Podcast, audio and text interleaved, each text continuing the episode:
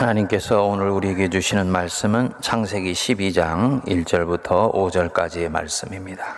여호와께서 아브라함에게 이르시되 너는 너의 고향과 친척과 아버지의 집을 떠나 내가 네게 보여줄 땅으로 가라. 내가 너로 큰 민족을 이루고 네게 복을 주어 네 이름을 창대하게 하리니 너는 복이 될지라 너를 축복하는 자에게는 내가 복을 내리고 너를 저주하는 자에게는 내가 저주하리니 땅의 모든 족속이 너로 말미암아 복을 얻을 것이라 하신지라 이에 아브라함이 여호와의 말씀을 따라갔고 롯도 그와 함께 갔으며 아브라함이 하란을 떠날 때 75세였더라 아브라함이 그의 아내 사레와 조카 롯과 하란에서 모은 모든 소유와 얻은 사람들을 이끌고 가나안 땅으로 가려고 떠나서 마침내 가나안 땅에 들어갔더라. 아멘. 여러분들 쇼생크 탈출이라는 영화 혹시 보신 적이 있으신지요? 1994년도에 개봉이 되어서 그해 아카데미 7개 부분 후보작에 올랐고요. 2015년에는 미국의 의회 도서관의 국립영화보건사에 영구 보존되는 작품이 되었습니다. 그만큼 흥행에도 성공을 하고 작품성을 인정받은 아주 좋은 영화입니다. 이 영화에 보면 앤디 듀프레인이라는 한 젊은 은행가가 억울한 누명을 쓰고 쇼생크 감옥에 들어오게 됩니다. 그리고 이 감옥에서 레드라는 흑인 장기 복역수를 만나게 되죠. 두 사람은 감옥 안에서 전혀 다른 태도로 삶을 살아가게 됩니다. 앤디는 감옥 속에서도 끊임없이 자유를 갈망하게 되고 언젠가 오게 될 자유를 꿈꾸며 희망을 말하는 사람입니다. 반면에 이 흑인 레드는 지금 있는 그 감옥을 피할 수 없는 현실로 숙명으로 받아들이고 감옥 속에서 오래 있으면서 갖게 된 그 익숙함과 편안함에 젖어 있습니다. 이 영화에서 인상적인 것이 장기 복역을 하던 죄수가 복역을 마치게 되거나 감형이 되어서 사회로 나가게 되었는데 그 변화된 사회에 적응하기가 힘들어서 목을 메어 자살하는 장면이 나옵니다. 심지어는 감옥이 익숙하고 편하다 여겨서 일부러 죄를 짓고 다시 감옥으로 들어오는 일들도 생기게 됩니다. 이미 자유를 잃어버린 그 감옥에 익숙해지고 길들여지고 나중에는 그곳이 편해지기까지 한 것입니다.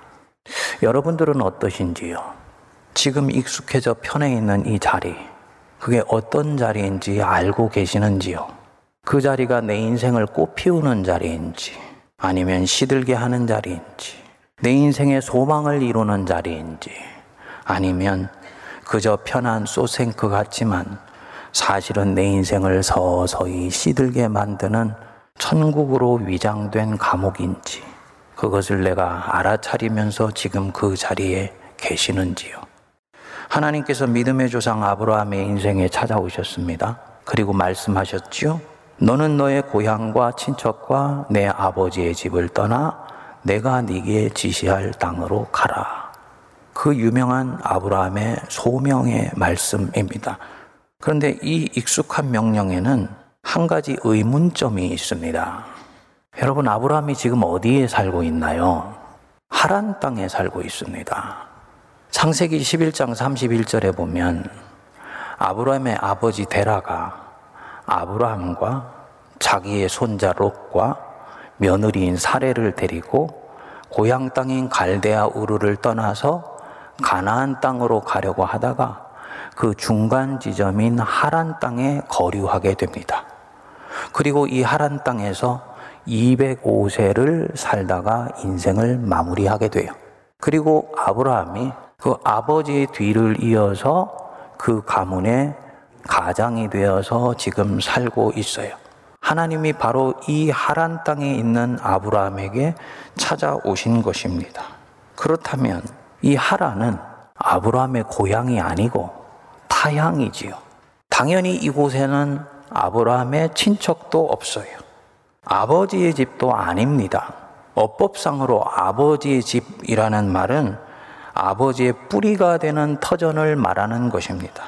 하라는 아브라함의 아버지 데라의 뿌리가 되는 곳이 아니에요. 그 뿌리는 갈대아 우르입니다. 그러니까 이 하라는 가나안을 향해 가는 중간 지점에 경유하는 곳일 뿐이다. 라고 얘기를 할 수 있죠. 하나님이 이 사실을 누구보다도 잘 아실 것인데 하나님이 일시적인 경유지에 살고 있는 이 아브라함에게 지금 거기 너의 고향과 친척집과 아버지의 집을 떠나라 라고 말씀하는 거예요. 개혁 성경에는 보면 본토 친척 아비 집을 떠나라 라고 말씀을 하여서 지금 이 아브라함이 자기의 고향인 갈대우르 땅에 살고 있는 인상을 더 강하게 줍니다. 왜 그럴까요? 왜 하나님은 타양인 하란 땅에 살고 있는 이 아브라함에게 찾아오셔서 마치 그가 자기 고향과 친척집과 아버지의 뿌리가 되는 곳에 살고 있는 것처럼 그를 지금 그 고향에서 떠나야 된다고 말씀을 하고 있는 걸까요? 하나님은 아브라함의 마음을 꿰뚫어 보시고 계셨던 것입니다.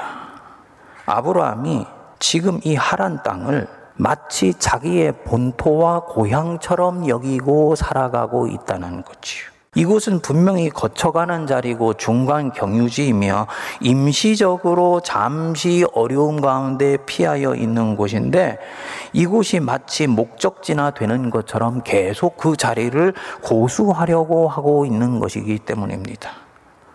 마치 쇼생크 감옥을 자기 고향처럼 여기며 살아가고 있는 사람과 상당히 유사한 것이죠.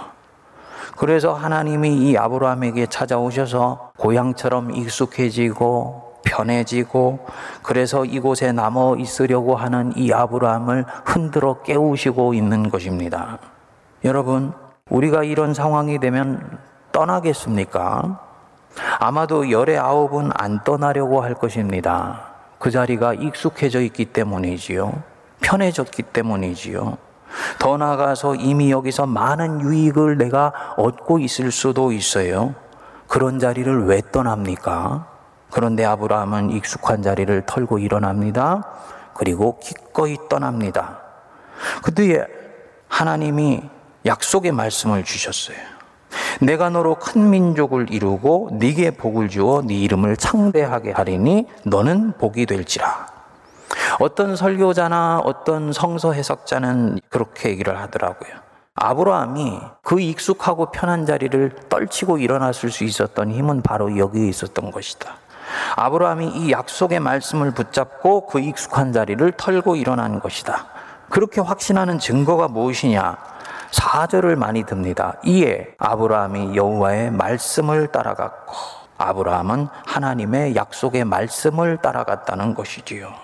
그렇게 해석을 하기에는 좀 과도한 부분이 있습니다. 창세기 12장에 나타나는 이 아브라함은 지금 하나님이 이 약속의 말씀을 하시는데 너는 복이 될지라 라고 말씀을 하시는데 이게 아직 무슨 뜻인지를 명료하게 알지 못합니다. 아브라함 지금 이 약속의 말씀이 어떤 구속사적인 의미를 갖고 있는지 정확히 캐치하지를 못해요. 솔직히 말하면 하나님이 지금 왜 자기를 흔들어 깨워서 이곳을 떠나라고 말씀하시는지 정확하게 모릅니다. 시간이 지나면 서서히 드러나게 되어 있어요. 하지만 아직 이 시점에서는 이 약속의 의미도 모르고 이 약속이 정말 이루어질 수 있는지에 대해서도 확신하지 못합니다. 그런 사람이 어떻게 약속의 말씀 붙들고 익숙하고 편해져 있으며 자기의 삶의 터전이 된 곳을 떠날 수가 있겠습니까? 실제로 아브라함이 가나안 땅에 들어가고 난 뒤에 기근이 찾아오니까 그 약속의 말씀 잊어버리고 애굽으로 내려가게 됩니다.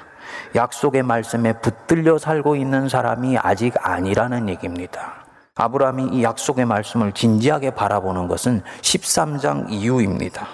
그러면 무엇이 아브라함으로 하여금 이렇게 할 수 있게 해줬을까? 약속의 말씀 자체를 붙들고 살아가고 있는 것이 아니라면 무엇이 그로 하여금 하나님이 가라 라고 말씀할 때 가려고 하는 마음을 먹게 해주었을까? 성경은 그것은 믿음이었다 라고 말씀합니다. 믿음. 하나님에 대한 신뢰. 지금 내게 말씀하시는 그분이 하나님이시고 나는 그 말씀하시는 분을 신뢰한다. 바로 이것이라는 거죠. 그러니까 여호와의 말씀을 따라갖고 해서 방점은 말씀이 아니고 그 말씀을 한 분 여호와입니다. 내용이 중요하지만 아브라함은 그 내용보다도 그 말씀을 하시는 하나님 자신을 믿고 있는 거예요. 히브리서 11장 8절은 이 대목을 이렇게 말씀합니다. 믿음으로 아브라함은 부르심을 받았을 때 순종하여 장래 기업으로 받을 땅에 나갈새 갈 바를 알지 못하고 나갔으며 갈 바를 알지 못하고 나갔다. 만일에 내가 너로 큰 민족이 되게 하리라는 이 약속의 말씀이 아브라함의 심령 속에 역동하고 있었다면 그는 갈 바를 알지 못하고 나가지 않아요. 누가 주변에서 뭐라고 해도 너 왜 이렇게 바보 같은 결정을 지금 하고 나가는 거야? 네 인생의 미래에 무슨 일이 벌어질 줄 알고 지금 그 편하고 익숙하며 이미 기득권을 누리고 있는 그 자리를 네가 떨치고 나가려고 하는 거야. 라고 말할지라도 약속의 말씀이 이루어질 것을 믿는다면 이 사람은 당당하게 앞으로 나가지요. 갈 바를 알지 못하고 나가지 않아요. 왜냐 이것은 현재는 어려움을 당하고 고난받는 길이지만 미래를 성취하는 길이라고 강철같이 믿고 있기 때문입니다. 그런데 아브라함은 갈 바를 알지 못하고 나갑니다. 신락 같은 믿음 하나로 하나님에 대한 신뢰 하나로 사실은 손발은 후들후들 떨릴지 모르지만 내게 말씀하시는 이분은 하나님이시다. 라는 것을 믿으면서 그분 신뢰하면서 지금 순종하고 있는 것입니다. 뭘 의미하는 것이겠습니까? 우리가 어떤 익숙한 자리를 떠나느냐, 못 떠나느냐. 이 자리가 지금 내가 있으면 고여서 썩는 자리인 줄 아는데 이것을 정말 떨치고 나갈 수 있느냐, 그렇지 못하고 이곳에 고여 있으면서 인생을 마무리하느냐는 결단의 문제이기 이전에 그 무엇인가가 분명히 있다는 얘기입니다. 그게 무엇이냐? 네가 진정 누구를 사랑하느냐? 네가 진정 무엇을 더욱더 사랑하기를 원하느냐? 여기에 달려 있습니다. 만일에 이 사람이 오랫동안 그릇된 습관 속에 젖어 있는 나의 에고를 사랑한다면 그는 계속 그 자리에 머물러 있으려고 합니다. 반면에 내 에고를 사랑하고 내 자기를 내가 떨쳐버릴 수 없지만 그럼에도 불구하고 나는 지금 떠나라고 하시는 내 하나님을 더 사랑해 라고 생각한다면 그는 떠날 수가 있습니다. 왜냐? 사람은 더 사랑하는 것을 쫓아가게 되어 있기 때문입니다. 아브라함은 알고 있었어요. 자기가 지금 이 자리에 오래 있으면 안 된다는 거 알고 있었습니다. 이곳이 자기 가문의 단순의 경유지이고 임시 거처일 뿐 절대로 자기 신앙의 목적지며 오메가 포인트가 아니라는 것 알고 있습니다. 인생이 잠시 피곤하여서 쉬고 있는 안식처이지 이곳에 영원히 있을 수 없다는 건 알았어요. 하지만 이상하게도 이 하란 땅을 벗어날 수가 없습니다. 아버지 데라가 죽였으니까 당연히 아버지 데라가 가지 못한 그 걸음 이어서 가나안 땅으로 갈 수 있는데 이상하게도 그럴 수가 없어요. 익숙해져 있기 때문입니다. 편해졌기 때문이에요. 지금 쇼생크가 집이 되어 있는 것입니다. 이게 무서운 거예요. 특정한 자리나 특정한 상황에 갔을 때 같은 패턴으로 반응하는 거. 처음에는 이게 의식적으로 되지만 나중에는 아무렇지도 않게 자연스럽게 됩니다. 그래서 감각이 완전히 그 순간에는 마비되어 버리는 거예요. 엄청나게 무서운 일이 내 인생 속에 일어나고 있는데 이 사람은 그 무서운 일이 진행되고 있다는 것을 전혀 센스를 못하는 것이지요. 마치 개구리가 물에서 서서히 삼키고 있는 것과 마찬가지입니다. 뱀의 유혹에 지금 완전히 센스가 장악되어 있는 것입니다. 그렇던 아브라함에게 하나님이 어느 날 찾아오셨어요. 너 지금 거기 익숙한 곳 떠나야 돼. 원래 가려던 곳으로 가야 돼. 아브라함이 화들짝 깨어났습니다. 그리고 짐을 싸서 약속의 땅을 향해 나갑니다. 무엇 때문에 이렇게 얘기하느냐? 지금 내게 말씀하시는 이분이 하나님이시고 나는 그분을 사랑하기 때문에 그렇게 반응하는 거예요. 하나님을 신뢰하기 때문입니다. 아직 12장에 나오는 아브라함은 하나님을 정말 사랑하는 단계는 아니에요. 하지만 모든 신뢰, 모든 하나님을 향한 믿음은 그 안에 사랑의 씨앗을 가지고 있습니다. 그리고 이 믿음이 집요하게 하나님을 사랑하는 마음으로 무엇인가를 반응한 쪽으로 나갈 때 이 믿음은 아주 빠른 속도로 자라가게 되어 있습니다. 우리 사랑하는 여러분, 내가 주님을 향해 가지고 있는 이 믿음 속에 주님을 향한 나의 사랑이 있다는 것을 믿으시기 바랍니다. 그리고 이것에 주목하면서 반응하세요. 그럼 이 사랑은 점점 내 안에서 커지기 시작하면서 나중에 하나님을 향해서 내 인생을 온전히 드리고도 오히려 그 마음속에 기쁨과 은혜가 충만한 특이한 역사가 일어나게 됩니다. 그러니까 떠나느냐 못하느냐의 관건은 내가 그분을 얼마나 사랑하고 있느냐에 달려 있습니다. 이 부분에 대해서 사도 바울이 말씀했습니다. 또한 모든 것을 해로 여김은 내주 그리스도 예수를 아는 지식이 가장 고상하기 때문이다. 내가 가지고 있는 것들 중에 많은 건 내가 보잘 것 없는 것, 해로 여기기까지 한다. 이유는 무엇이냐? 내 주 그리스도를 사랑하고 그분을 더욱더 알아가는 것을 나는 최고로 소중한 것으로 여기고 있다는 거예요. 그러니까 우리가 예수 믿고서 소위 인생이 잘 풀리고 잘 되고 세상적인 복 받는 것과는 전혀 다른 앵글에서 지금 이 사도 바울이 하나님을 추구하고 있다는 걸 알 수 있는 거지요. 그 뒤에 이렇게 말씀해요. 내가 그를 위하여 모든 것을 잃어버리고 배설물로 여김은 그리스도를 얻고 그 안에서 내 인생이 발견되려 하기 때문이다. 내 인생이 하나님 안에서 발견되며 내가 버린 많은 것들로 인해서 그리스도 자신을 얻는 축복을 경험할 수 있게 되기를 바랍니다. 그러면 질문이 일어나지요. 지금 내가 있는 이 자리, 떠나야 하는 자리인지, 아니면 있어도 되는 자리인지, 나아가서 고수해야 되는 자리인지 어떻게 할수 있느냐. 우리 인생에 수없이 많은 자리가 있어요. 이 자리는 꼭 공간만을 얘기하는 것이 아닙니다. 특정한 상황 속에 내가 가지고 있는 내 습관이라든지 신념이라든지 사회적인 통념도 다 영적으로는 하나의 자리예요. 이 자리가 하란인지 가나안인지 어떻게 알 수 있느냐? 명료하게 알 수 있습니다. 지금 있는 이 자리, 지금 특정한 상황에서 반응하고 있는 나의 태도가 하나님의 약속이 이루어지는 바로 그 태도인가요? 그러면 그가 있는 곳은 가나안이에요. 그곳을 지켜야 합니다. 예배의 자리로 나왔다. 그분들 가나안에 와 있는 것입니다. 하나님의 약속이 임하여 있는 줄 믿습니다. 그리고 1시간 10분 드려지는 이 예배를 전심전력을 다해서 주님을 향한다. 하나님의 약속이 성취되는 마음의 자리로 내가 지금 가 있는 것입니다. 다른 경우도 있어요. 잠시 거쳐가는 중간 지점 아닌가요? 혹시 일시적 피난처 아닌가요? 요즘 따라 세상 살이 하는 게 너무 힘들고 직장이 고돼요. 이상하게도 주일날 예배 자리에 오고 목사님의 설교를 들으면 그렇게 졸려요. 여러분, 하나님께서 사랑하는 자에게 잠을 주시는 줄 믿습니다. 자, 그런데요. 계속 그 자리에 있으면 됩니까? 안 됩니까? 안 돼요. 그것은 잠시 거쳐가는 자리이기 때문이에요. 그곳은 영원히 있을 곳이 아닌 거예요. 때가 되면 반드시 떠나야 됩니다. 지난 2년 반 동안의 코로나 팬데믹을 겪으면서 우리 성도들의 예배 문화가 많이 바뀌었습니다. 그 중에 가장 결정적인 것이 온라인 예배입니다. 비대면으로 집에서 어떤 경우는 휴가지에서 본 교회 예배를 온라인으로 드리는 것이 완전히 익숙해졌습니다.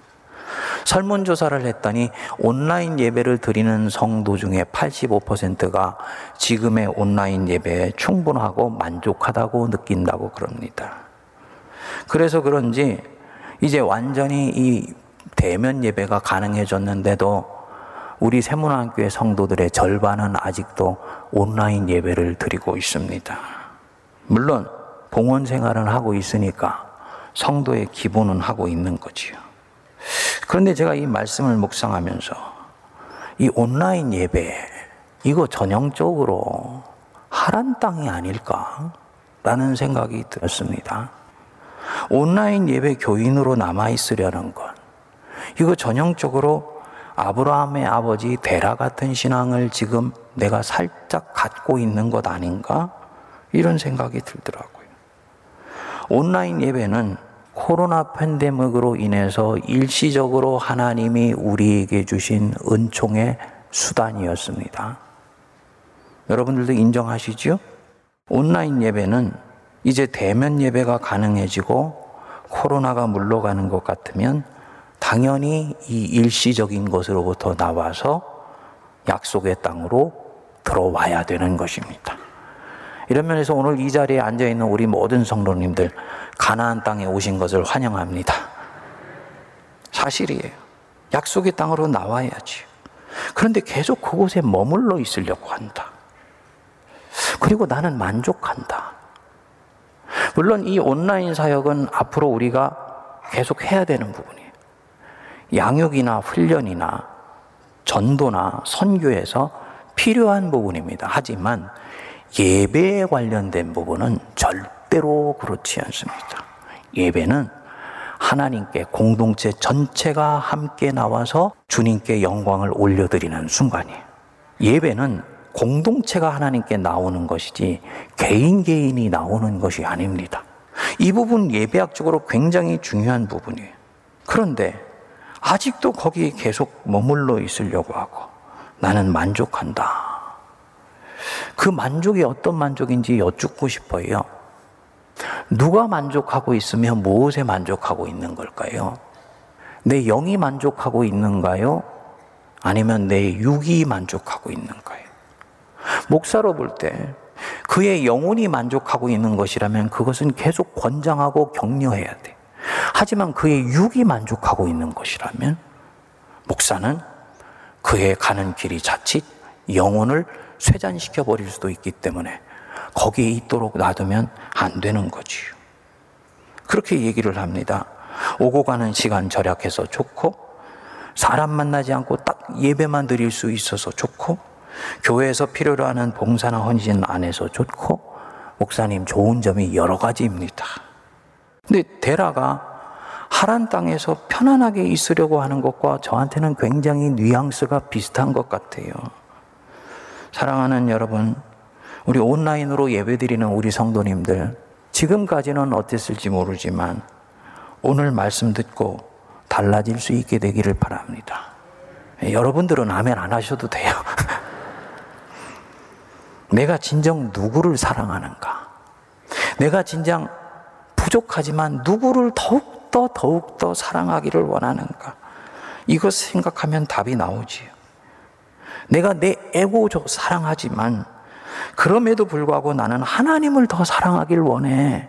라고 한다면 시간을 들여서라도 이제 교회로 나와야지요. 성도들 얼굴도 보고 함께 예배 드리면서 공동체로 하나님께 나가야 되죠.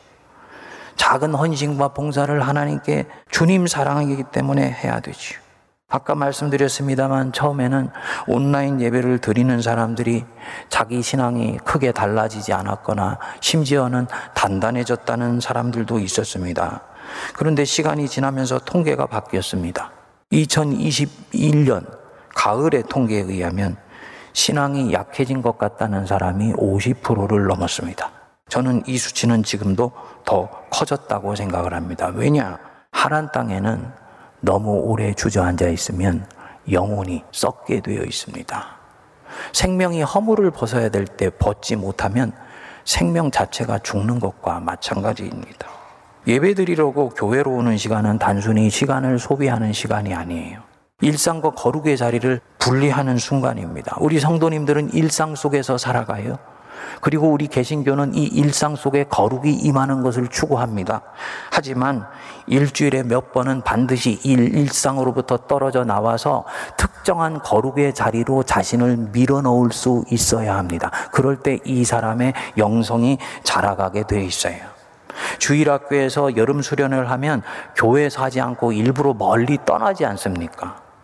어떤 사람은 목사님, 교회에서 하면 비용도 절약되고 시간도 절약되니까 좋은 것 아닙니까? 라고 얘기할 수 있어요. 근데 이것은 영적인 원리를 모르는 소치입니다.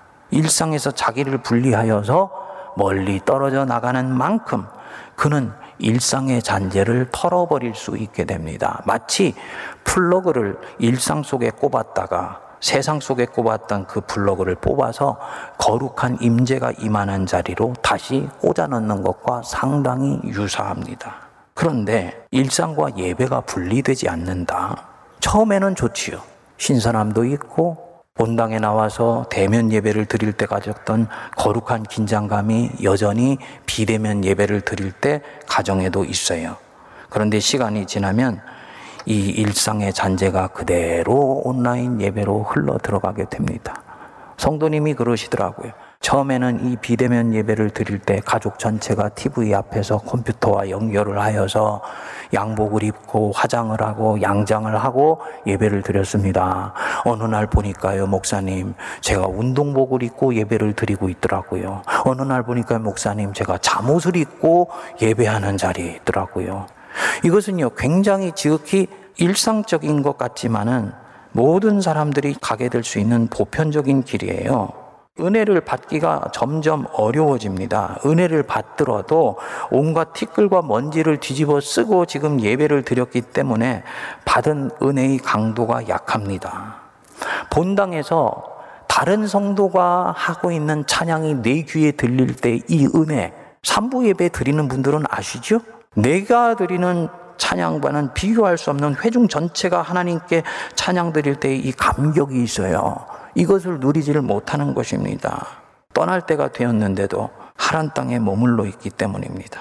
내 인생을 나는 진정으로 사랑한다. 한 번 살고 주님 앞에 가는 인생, 하나님을 더욱더 사랑하면서 살고 싶다. 그러면 이제는 이 온라인의 자리 떠나서 교회로 나오실 수 있게 되기를 바랍니다. 육신이 연약하셔서 너무나 거리가 멀리 떨어져 있기 때문에 못 오는 분들은 어쩔 수 없지만 오실 수 있는 분들은 오셔야 돼요. 여기서 이 하란 익숙한 자리는 장소 혹은 공간만을 말씀드리는 것이 아니라 그랬죠. 오랫동안 유지되었던 관계가 또 새롭게 습관이 되어버린 어떤 형태가 이 익숙한 자리일 수 있어요. 내가 가지고 있는 통념과 신념이 하란일 수 있습니다.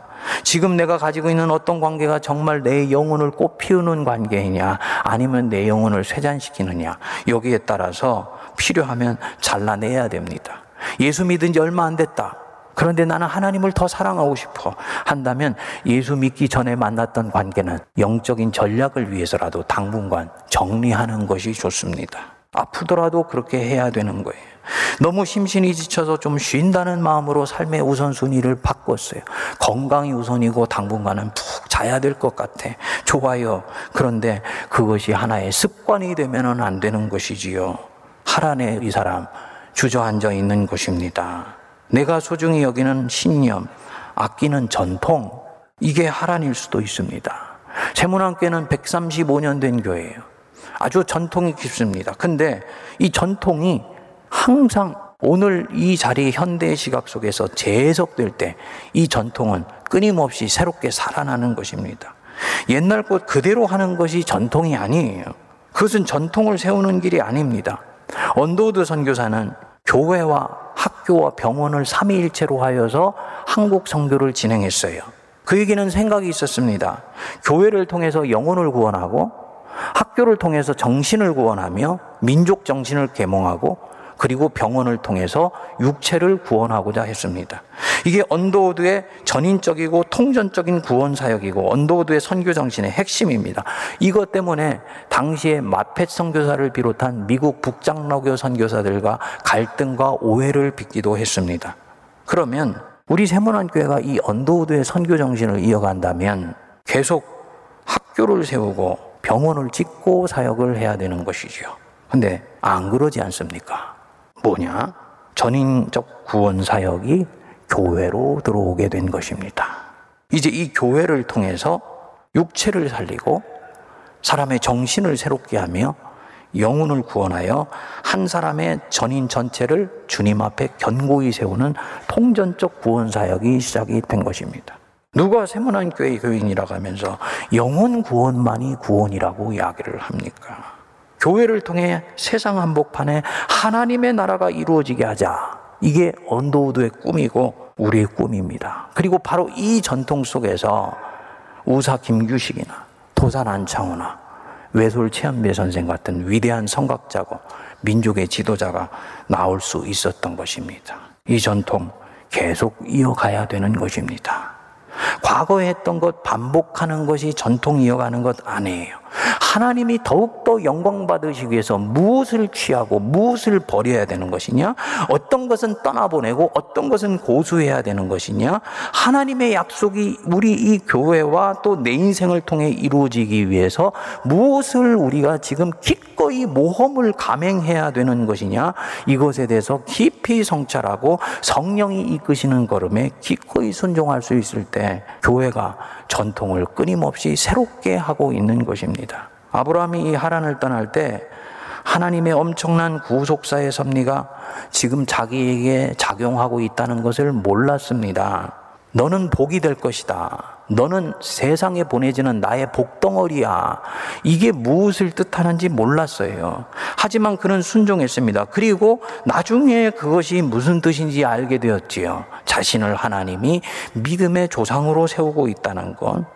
우리도 마찬가지예요. 하나님이 지금 내게 떠나라고 하시는 것, 그것이 아주 사소한 것일 수도 있고 굉장히 중요한 것일 수도 있습니다. 근데 표면적으로 사소해 보이고 별것 아닌 것일지라도 내 인생을 꽃피우는 데 있어서 결정적으로 중요한 부분이라면 그것은 기꺼이 떠날 수 있어야 된다고 저는 믿습니다. 왜냐하면 나는 하나님을 그 무엇보다도 더 사랑하기 때문이에요. 내가 가지고 있는 습관, 어느새 내 안에 들어와 버려 있는 이 습관.